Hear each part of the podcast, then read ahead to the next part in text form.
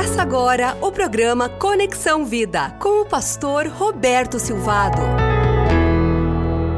A juventude, a pouca idade, não deve impedir você de ser protagonista na história da sua vida.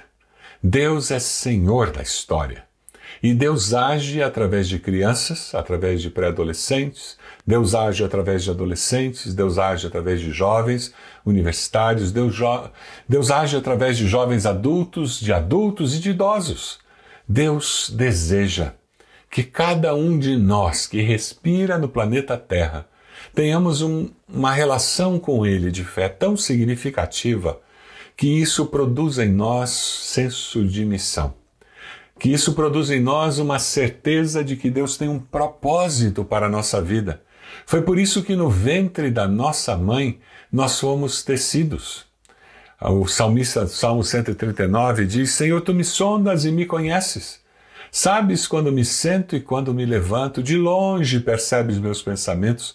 Sabes muito bem quando trabalho e quando descanso, todos os meus caminhos são bem conhecidos por ti. Antes mesmo que a palavra me chegue à língua, tu já a conheces inteiramente, Senhor. Deus sabe todas as coisas onisciente, onipotente, onipresente. Deus sabe todas as coisas, Deus está, Deus pode todas as coisas, Deus está em todo lugar.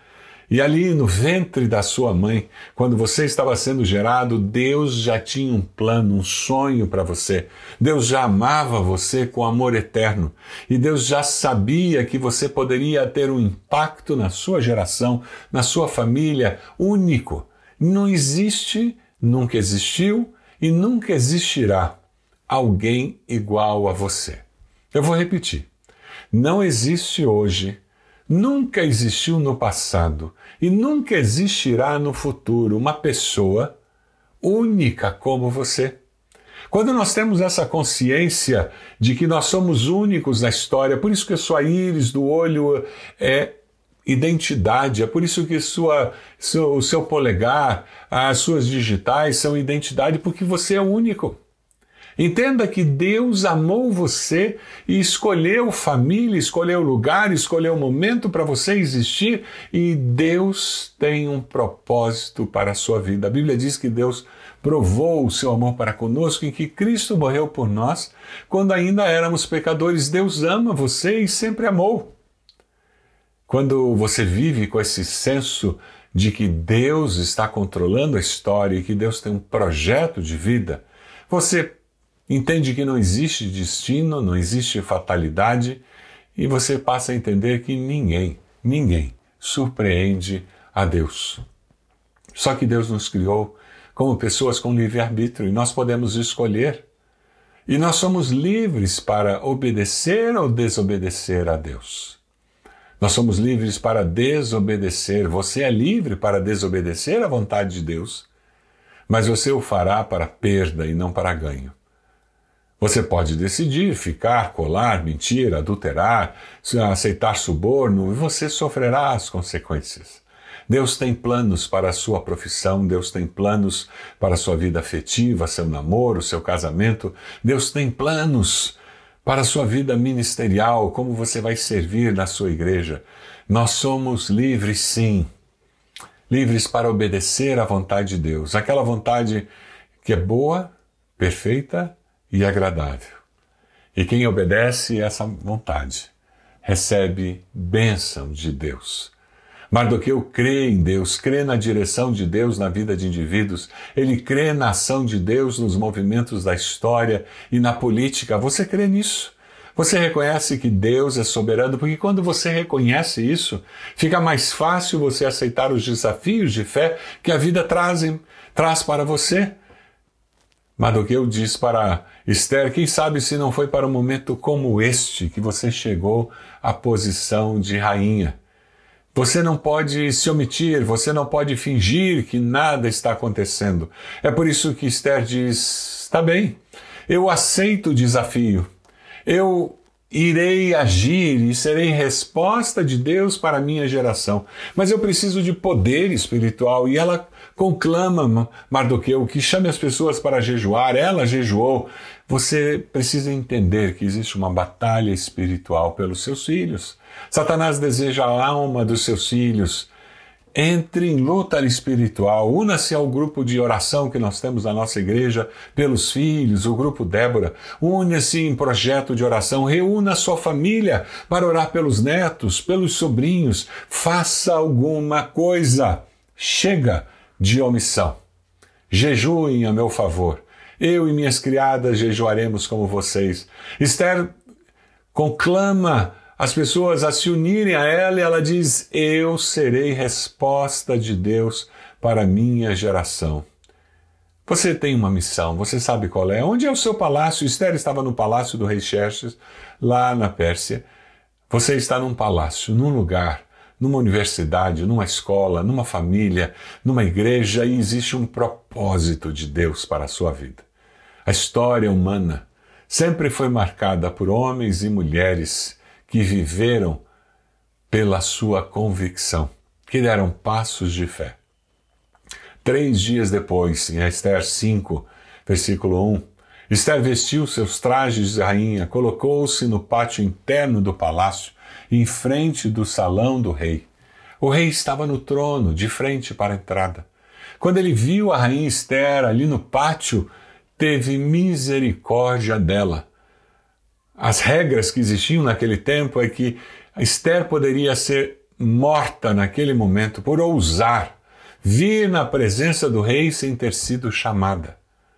Mas o rei teve misericórdia dela. Quem você acha que colocou essa misericórdia no coração do rei? E ele estendeu-lhe o cetro de ouro que tinha na mão. Esther aproximou-se, tocou na ponta do cedro, do cetro, e o rei lhe perguntou: O que há, rainha Esther? Qual é o seu pedido? Mesmo que seja metade do reino, será dado a você. Esther aceitou o desafio de fé, confiou em Deus, o povo foi salvo. O Esther aceitou o desafio de fé, ela aceitou ser resposta de Deus para a sua geração, ela confiou em Deus. E ela viu a bênção de Deus sobre a sua vida, sua família, sobre a sua geração.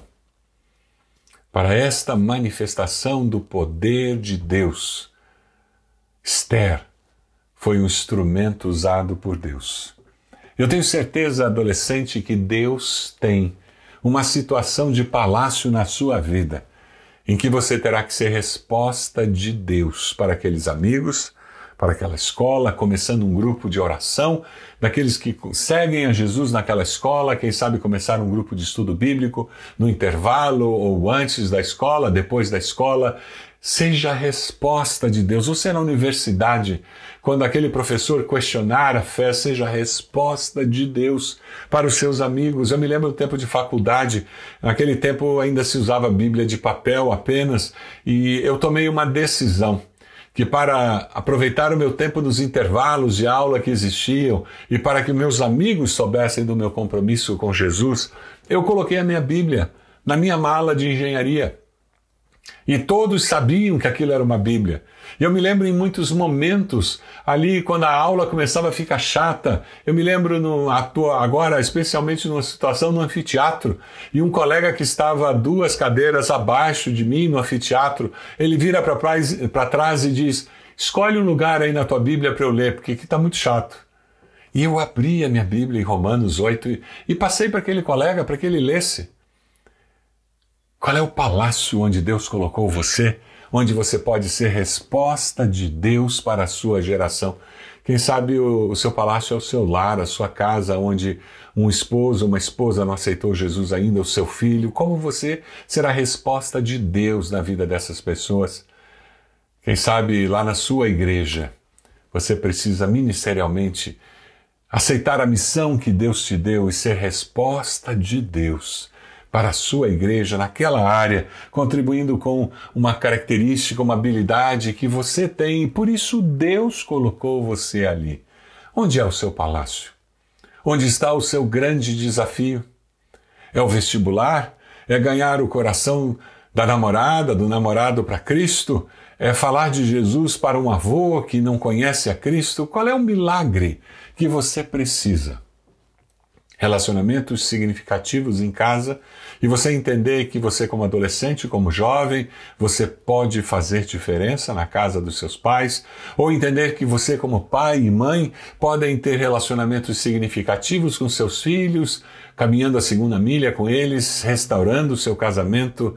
O nosso Deus é um Deus de milagres.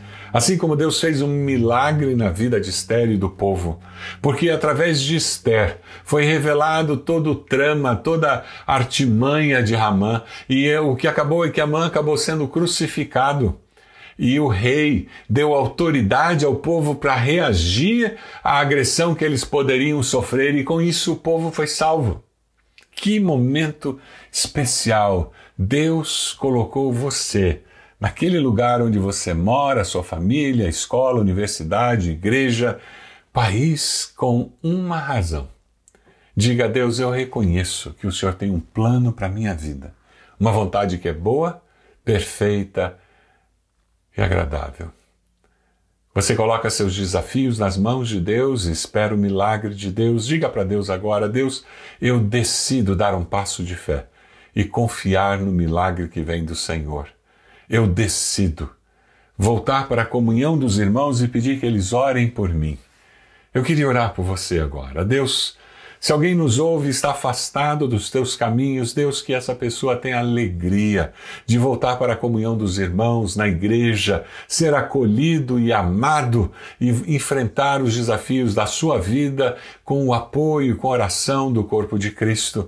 Deus, eu oro por aqueles que estão diante de um grande desafio, de um momento de passo de fé como Esther viveu, que eles possam crer no Senhor como Esther creu e possam experimentar o mover sobrenatural do Senhor nas suas vidas. Deus, nós oramos porque sabemos que o Senhor tem um plano para as nossas vidas e nós agradecemos ao Senhor. E nós fazemos isso no nome de Jesus. Amém. Que Deus abençoe você, Deus abençoe sua família, Deus abençoe a sua vida, que você possa ser resposta de Deus na vida de alguém, na vida da sua geração. Você acompanhou o programa Conexão Vida. Acesse bacacheri.org e conheça um pouco mais da IBB, uma igreja viva.